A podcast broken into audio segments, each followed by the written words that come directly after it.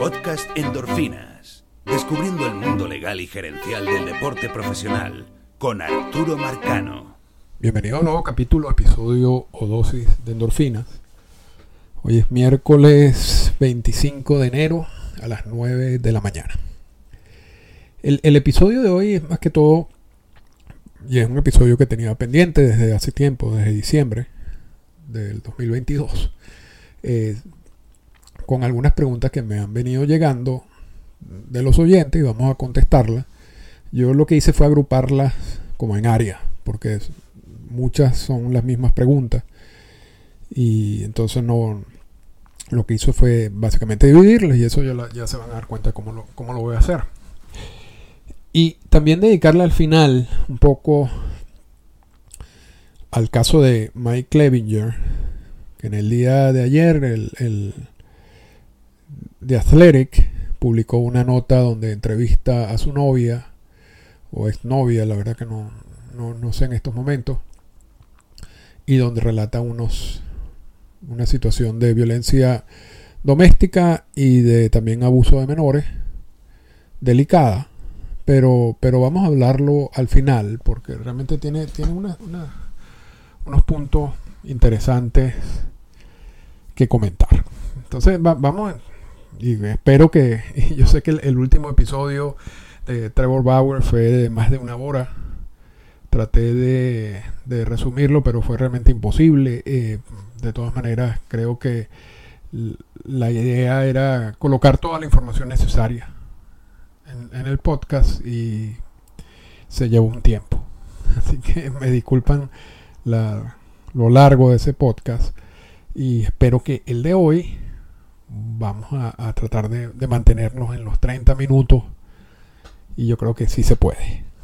Así que ¿Y, y, y por qué los 30 minutos? Porque realmente estos podcasts, después de 30 minutos, y, yo soy consumidor de podcast, yo creo que después de 30 minutos se hace más difícil concentrarse para seguir el podcast. Lo que pasa es que, claro, tú, como esto es podcast, tú puedes pararlo y escuchar una segunda mitad en otro día, pero a mí a veces tampoco me gusta eso porque ya estás caliente con, con la información, con los datos y quieres simplemente terminar el podcast, no, no, no, no partirlo. Eh, y, y por eso trato de, de que esto de que estos episodios sean aproximadamente de media hora. Entonces vamos directo al grano. Eh, muchas de las preguntas que recibí se relacionaban con el caso de Carlos Correa. Y yo creo que ya esas las recibí en diciembre. ¿ok? Cuando, cuando San Francisco le dice no al, contrato de Correa y empiezan las negociaciones con los Mets y todo ese tipo de cosas. Y entonces de ahí surgieron muchas preguntas, pero esas preguntas la mayoría la- las contesté en el podcast sobre Correa que grabamos en enero. No el anterior fue de Trevor Bauer, el que viene antes de ese.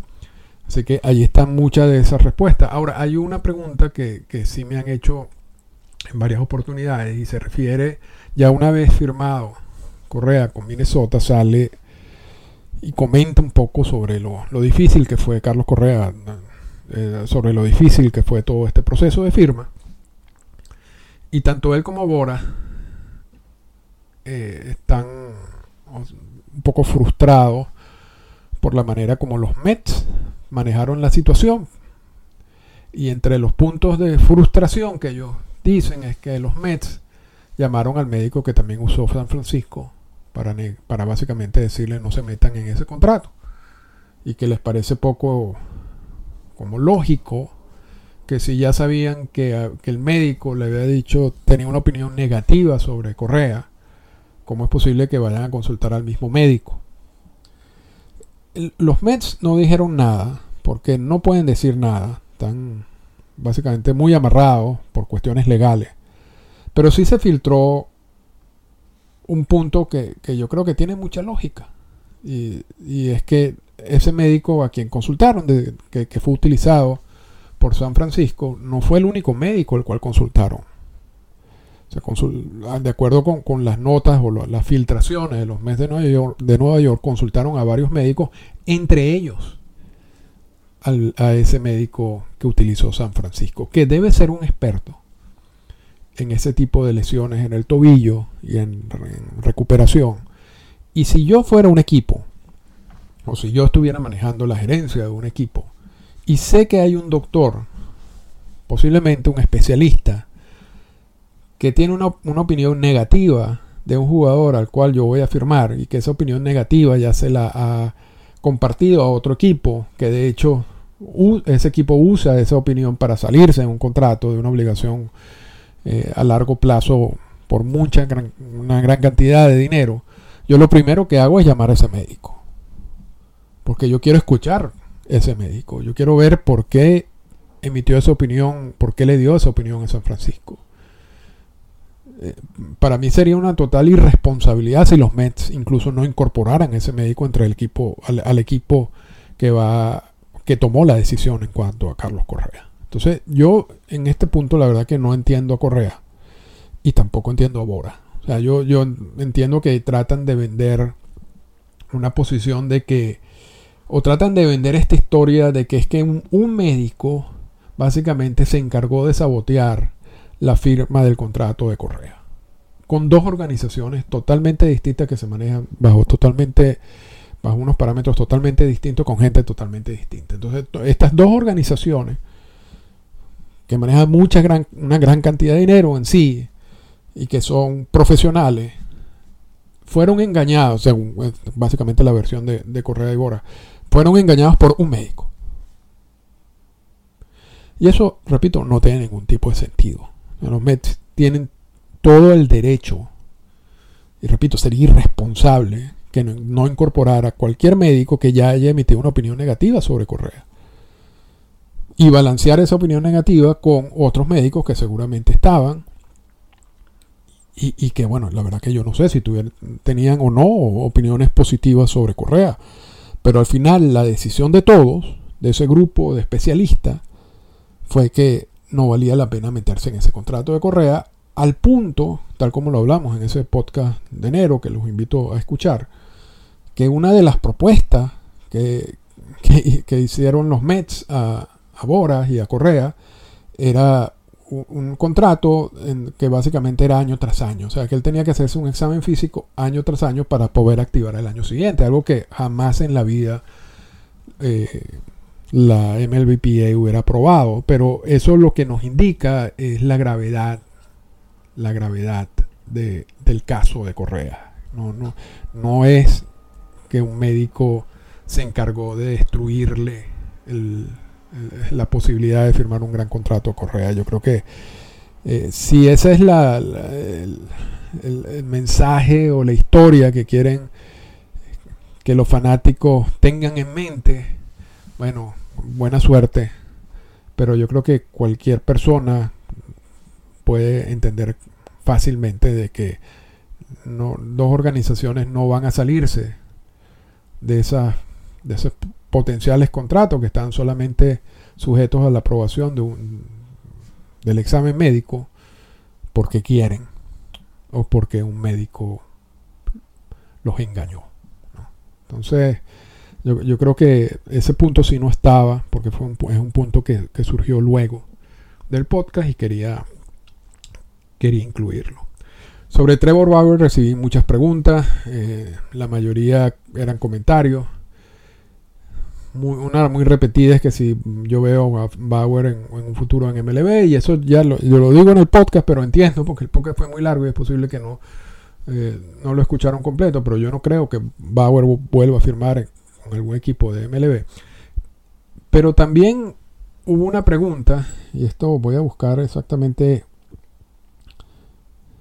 quién me la hizo, Wilfredo Pagán, que es muy interesante porque yo, yo parte de la reflexión que hago en el podcast, la reflexión final, digo que muchas veces estas políticas, aun cuando te den una cantidad de juegos de suspensión, parecieran suspensiones de por vida, porque si ningún equipo se va a atrever a contratar a estos jugadores, entonces es igual que te den 20, 50, 80, 120, 180 juegos de suspensión, porque al final la suspensión va a funcionar casi como, como una suspensión de por vida. Y explico de que no es una colusión, sino simplemente de que hay equipos que no quieren asumir esa carga de jugadores que tienen ese historial, sobre todo en el, en el tema de violencia doméstica, no tanto en el tema de, de uso de sustancias prohibidas, en donde normalmente una vez el jugador cumple su suspensión, se reincorpora a los equipos, no, no son dados en libertad. Pero en el caso de violencia doméstica, y es muy entendible, los equipos no quieren asumir esa carga.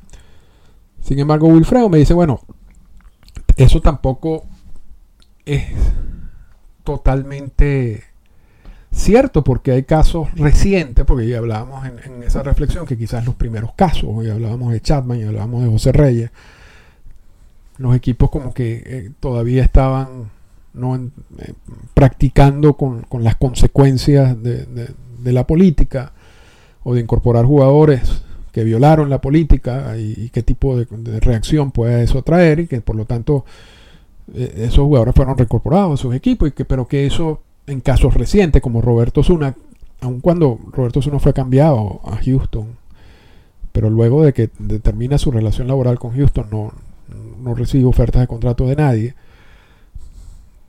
hay un caso más grave, el de Sam Dyson, por supuesto, y Sam Dyson tiene edad y uno puede justificar porque Sam Dyson no consiga contratos a nivel de grandes ligas o con alguna organización de grandes ligas. Y ahorita tenemos el caso de Bauer, pero hay unos casos recientes en donde sí se han quedado con los equipos y, son dos, particularmente Marcelo Osuna. Y el caso de Osuna, aun cuando Atlanta recibió mucha crítica y, hubo mucho un grupo grande que intentó incluso sabotear a, los Bravos por, haber reincorporado a Osuna dentro de su roster. El caso de Osuna es un caso bien particular. Él, salió suspendido por 20 juegos. Y, dentro de lo que se decía en la investigación, se hablaba que, la violencia era de los dos lados. La pareja de Osuna con Osuna, de Osuna con quizás en respuesta a, la pareja, en reacción a la pareja. Lo cierto es que no era un caso y la misma sanción de los 20 juegos te puede decir que no era un caso de la gravedad, todos son graves, pero no era un caso de la gravedad, por ejemplo, del caso de Bauer. Y yo creo que ese tipo de situación, bueno, y más el contrato de Osuna y más, la, más los otros elementos que entran a la hora de tomar este tipo de decisiones fueron usadas para, reincorporar Osuna al, equipo. El caso de, Domingo Germán es un poco más complicado porque él recibe 81 juegos de suspensión. Y si uno se pone a ver, es un caso incluso de algo que sucedió en público. Sin embargo, la organización de los Yankees estuvo muy em, de cerca de Germán en todo este proceso. Germán se, se disculpa públicamente. Básicamente toda la organización de los Yankees lo apoyan y, Germán nunca, y termina siendo parte, o nunca deja de ser parte de los Yankees de Nueva York. Entonces tenemos allí un caso particular en donde aun cuando el jugador es suspendido por violencia doméstica, en un caso público y, una, una, suspensión considerable de 81 juegos, si regresa o no, es dejado libre. Entonces, es interesante, ¿no? Cómo que, puede, que puede separar estos casos. Y hoy vamos a ver otro, uno nuevo que, que acaba de surgir con Mike Clevinger y algunas cosas que, no se saben todavía, que no sabemos, pero que generan ciertas dudas de, cómo son estos procesos. Y eso, pero eso lo vamos a comentar luego. Así que, bueno, gracias por, por ese comentario para agregar esos, estos dos casos que yo creo que es importante agregarlo. Y yo creo que al final terminan como que confundiendo más qué es lo que, es lo que pasa con esta política y qué pasa con estas sanciones y cuando un jugador que viola la política sí puede continuar con su equipo, recibe el apoyo total de su equipo y cuando un jugador simplemente no solamente es dejado libre por el equipo al cual pertenece, sino que es básicamente imposible verlo, que ver que algún otro equipo lo vaya a contratar.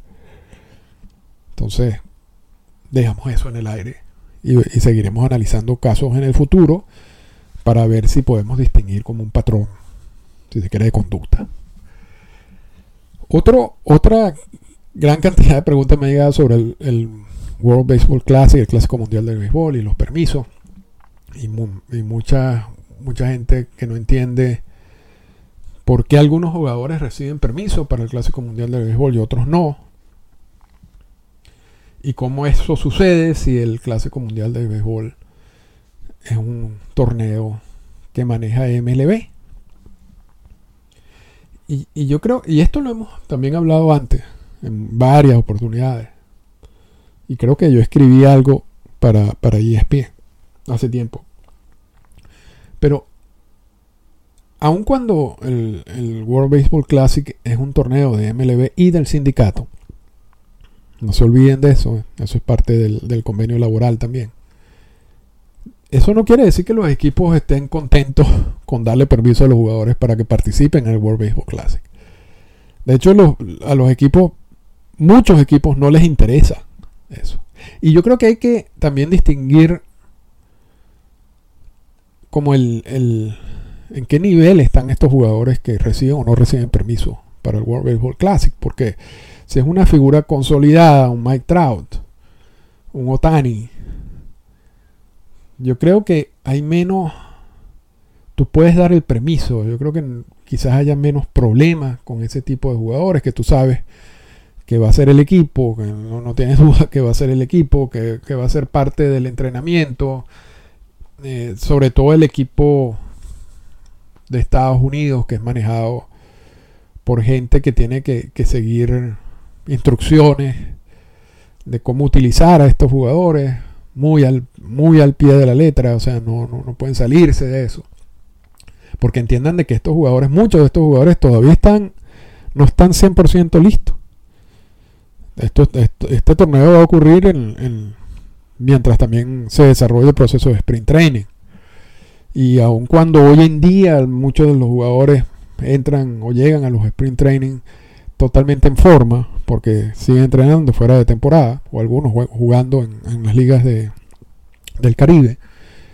No necesariamente ese es el caso de todos. Hay, quizás algunos que prefieren descansar un poco más durante los meses fuera de temporada e ir eh, generando condición poco a poco durante el sprint training. Entonces, muchos de estos jugadores de ese alto perfil, yo, no veo el problema con que le den el permiso, sobre todo si no tienen ningún tipo de problema físico o no vienen de ninguna lesión. Y entonces aquí empezamos ya a distinguir entre jugadores que ya entran dentro de la lista de, de, que no me gusta darle el permiso no quiero darle el permiso, ¿no? Y son jugadores que vienen de alguna lesión. Jugadores que necesito ver en el sprint training, porque están compitiendo por un puesto. Jugadores nuevos de la organización.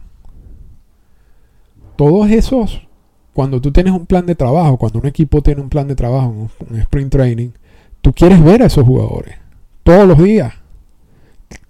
Si es un jugador fuera de la organización que se acaba de incorporar, quieres quieres explicarles cuáles son las filosofías de la organización, cómo trabajas, si eres un receptor, y ya, ya vimos un caso, cómo trabajas tú con los lanzadores. Eh, si, eres un lanzador igual, quiero, quiero verte en distintos... Eh, durante el entrenamiento, fuera del entrenamiento, quiero trabajar contigo, con el jugador. Y la prioridad de los equipos no es el World Baseball Classic, la prioridad del equipo es tratar de, tener el, mejor roster posible para el inicio de la temporada. No, esa, es la prioridad de todos los equipos. Aquí no hay, y aquí no voy a poner ninguna excepción. O sea, que un equipo le dé un permiso a varios jugadores para el World Baseball Classic no quiere decir que, no, que su prioridad no siga siendo tener el mejor roster posible para el inicio de la temporada. Simplemente que sienten que con esos jugadores pueden ser un poco más flexibles porque no, no les cambia mucho su, su, su nivel de trabajo, su plan de trabajo para el sprint training. O el plan de trabajo de estos jugadores se puede básicamente desarrollar igual jugando con, con su selección. Ahora, cuando, cuando ya entras en los, estos otros, en, en estas otras listas, se hace más difícil que un equipo le dé permiso al jugador. Y es obvio también que el interés de este torneo se ve mucho más en nuestros países que en Estados Unidos. En nuestros países se viene hablando del World Baseball Classic ya desde hace tiempo. Y hay incluso eh, discusiones acaloradas sobre si te vas a incorporar o no te vas a incorporar al equipo. En Japón también, posiblemente en Corea también, donde hay muy, muy, muy un interés alto. No solamente en, en preparar el mejor equipo, sino en tener la mejor actuación posible. Ahora, vamos a estar claros, en Estados Unidos es poco o cero interés en este torneo. Y, en Canadá hay poco o cero interés en este torneo. Pero lo de Estados Unidos es más importante porque, claro, ahí es donde están los equipos. Si tú, tú le preguntas a alguien en Cincinnati, en Filadelfia, en Cleveland, cuál es el interés de ellos en un sprint training, es simplemente ver su equipo en el sprint training. Y, no estoy diciendo de que esto, esto sea un fracaso, no ha sido un fracaso económico, ha generado recursos. Pero lo que no ha terminado nunca de generar interés en los Estados Unidos sobre este torneo. Y, y, y esto viene a colación por lo siguiente. Yo creo que hay equipos de grandes ligas que pueden tener cierta preocupación de darle permiso a algunos peloteros latinoamericanos y que estos peloteros, debido a la intensidad que existe en este torneo, en, nuestros países, se puedan mencionar tratando de dar más de lo que puedan dar. Y eso tiene una cantidad de consecuencias contractuales. Pero más allá de, las posibles consecuencias contractuales y de los seguros y de todo ese tipo de cosas, yo creo que ese es el tipo de riesgo que los equipos no tienen ningún tipo de problema de agarrar durante la temporada, cuando empiece la temporada, pero no en, este tipo de torneos. Y eso genera un miedo en, en estos mismos equipos a la hora de dar permiso o no dar permiso. Entonces, esto no es tan fácil como que esto es un torneo del MLB, ¿cómo es posible que los mismos equipos no apoyen el torneo? Nunca lo han apoyado. Desde el principio. No ha habido una edición donde los equipos no, no hayan puesto mil peros acerca de los permisos de los jugadores y restricciones sobre, sobre todo a la hora de, los lanzadores. Entonces, yo, yo creo que el, la teoría es muy buena. A mí me encanta el World Baseball Classic, lo disfruto. Pero, pero hay que entender que, es un torneo que tiene muchas restricciones y son muchas restricciones porque los equipos quieren que así sea. Aun cuando sea un producto de MLB. Entonces, yo no me sorprendo porque no es la primera vez que pasa esta, situación de los permisos con los jugadores y, las restricciones viene desde la primera edición del World Baseball Classic. Y yo no creo que esto vaya a porque mucho se habló incluso, bueno, quizás sea un mal momento para hacerlo al principio en Spring Training. No hay momento para hacerlo. A mitad de temporada, si hay problemas en el Spring Training, a mitad de temporada, cuando ya los equipos están pensando en la postemporada, nadie va a dar permiso a un jugador para que se lesione y después tú no puedes entrar en la postemporada porque el jugador está lesionado. Luego de la temporada empiezan las ligas del Caribe que son un obstáculo para que se desarrolle un, torneo de esto durante esos durante ese, ese, periodo de tiempo. Entonces no hay, no hay momento que hacerlo. En, que hacer este. El, mejor momento es el sprint training. Y, el, y hacerlo en sprint training involucra una cantidad de restricciones. Más allá de los permisos. Entonces eso no, no repito, no, no debe sorprender a nadie y, yo creo que la única manera que esto cambie es, no hay. no hay. Este, este es un torneo que tiene esas características y seguirá siendo un torneo con esas características. Vamos, antes de hablar de Clevinger, eh, hablar rápidamente de la NFL. Eh, he estado investigando un poco sobre los contratos en la NFL y he conseguido cosas bastante interesantes que luego vamos a hablar con más profundidad. Y, pero vamos, vamos a decir lo siguiente. Realmente siempre he sido fanático de la NFL. Y, me tocó estudiar un poco todas estas estructuras contractuales mientras hacía la, maestría de gerencia deportiva en la Universidad de Massachusetts. Pero quizás ahora entiendo mucho más ávido desde ese momento hasta, hasta hoy en día se ha cambiado a, través del CBA mucha de, la, de, de toda esa estructura y otro, de esa manera de negociar. Y la principal diferencia, por supuesto, que en la NFL existe un tope salarial, en MLB no, y eso, como consecuencia de eso, pasa muchas cosas. Pero, pero es, es demasiado interesante comparar hoy en día, sobre todo con ustedes, que ya hemos venido hablando del CBA desde hace mucho tiempo, cómo son las dos estructuras. Y, yo creo que sería, cuando, cuando hagamos ese, ese episodio, se van a, dar cuenta de que algunas de las propuestas recientes de MLB están muy reflejadas en, propuestas o en, situaciones que ya existen en la NFL. Entonces vamos, vamos a dejar eso para el futuro y vamos a cerrar el día de hoy. Ya nos faltan 5 minutos para, para pasar las, las 30 minutos. Yo creo que es suficiente para hablar del caso de Mike Clevinger, debido a que no tenemos toda la información. Entonces no, no, no, vamos, a, no vamos a hacer algo tan, tan específico como lo que hicimos con Bauer. Pero lo cierto es que ayer The Athletic publicó una nota donde hay una entrevista con, con la novia o exnovia de Clevinger, en donde ella alega que Clevinger trató de ahorcarla, le tiró un iPad mientras ella estaba embarazada, que luego ha, tomado actitudes abusivas en contra de la hija, eh, tirándole objetos, eh, gritándole, etc.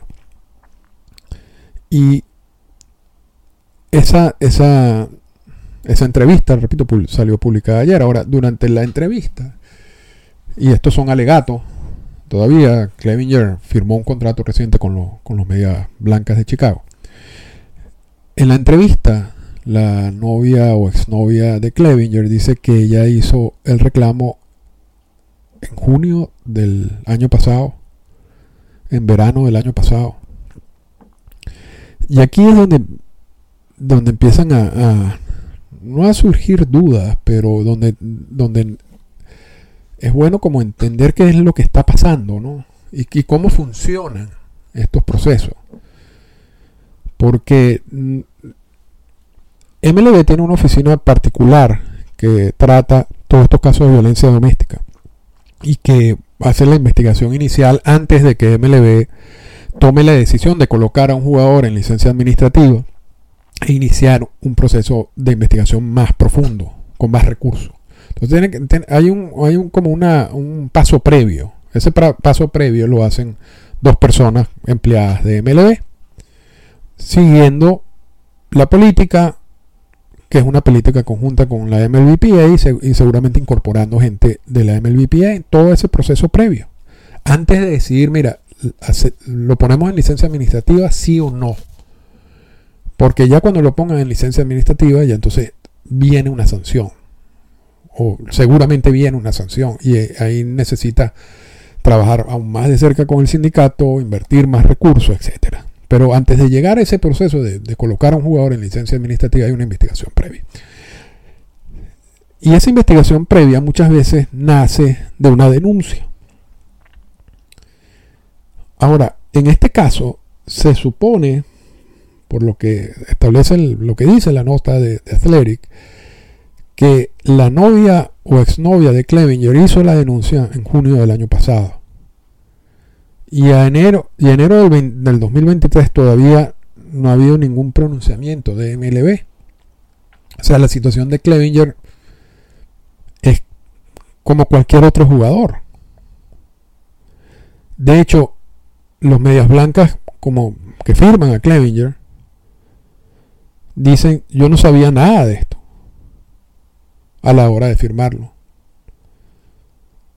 Y, tiene cierta lógica, porque si vamos a suponer, porque no, siempre todos estos alegatos terminan siendo ciertos, ¿no? Vamos a suponer que Clevinger negó esa situación. Y, por eso no ha sido colocado en licencia administrativa, porque hay bastante tiempo como para hacerlo, ¿no? Después de la denuncia, después de las pruebas que vimos ayer de unos moretones, etcétera, que quizás esas pruebas ya estaban en manos de MLB desde junio del año pasado. Y, y si Cleviner niega los, los hechos, es posible que, que ya no haya nada a nivel de MLB, en ese caso en específico. Y por eso los medias blancas no, tenían conocimiento absolutamente de nada. Quizás los medias blancas ni siquiera preguntaron. Ya eso un problema, sería un problema de los medias blancas, pero normalmente cuando, cuando hacen todas esas eh, due diligence, como se le dice, para, para firmar a un jugador, están este tipo de cosas. Y, y, a veces el MLB incluso puede advertir a un equipo, mira, este, este nosotros estamos en proceso de investigación de este jugador, entonces es posible que esa información esté allí. Ahora, quizás, porque si, si nos vamos a junio del año pasado y estamos hablando del grupo que trabaja en esta área de MLB, que, es pequeño, vamos a recordar que en julio del año pasado, hasta hace poco, todo ese equipo de trabajo estaba involucrado en el proceso de, de Trevor Bauer y la apelación y, el proceso de, ante el árbitro independiente. Entonces es posible, posible que esto haya sido engavetado mientras se resolvía el otro caso, porque también no le dieron mucho, un nivel de importancia alto como para tomar una decisión en ese momento. No lo sabemos, pero, pero pareciera como que también lógico de que el, caso de Bauer quizás pueda haber eh, como impedido que se tomen este tipo de decisiones de la manera más rápida posible. Entonces, vamos a ver qué sucede aquí en adelante. Vamos a ver, porque ya, ya hay una investigación en junio, ahorita sale esto al público.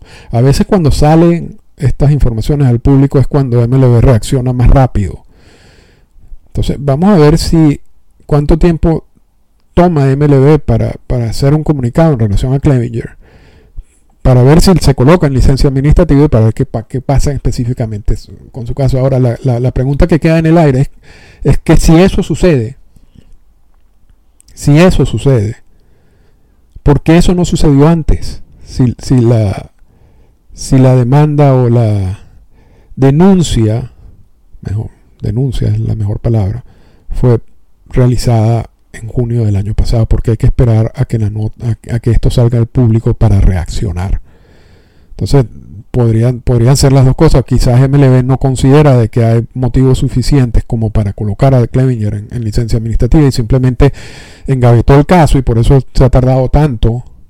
Y, y la novia o exnovia de Clevinger quiere tratar de, resucitarlo a través de ir a la prensa o simplemente MLB no pudo hacer nada porque sus recursos estaban dirigidos más que todos al, caso de, Trevor Bauer y es ahora que quizás podamos ver una reacción en ese sentido. Entonces vamos a esperar, vamos a esperar para ver qué sucede, pero, pero es interesante toda este, esta línea de tiempo del caso Clevenger y que podemos aprender de eso.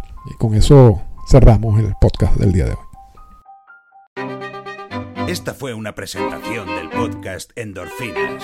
Para comunicarse con nosotros, escríbanos a las siguientes cuentas en Twitter. Arroba Arturo Marcano y arroba Endorfinas Radio.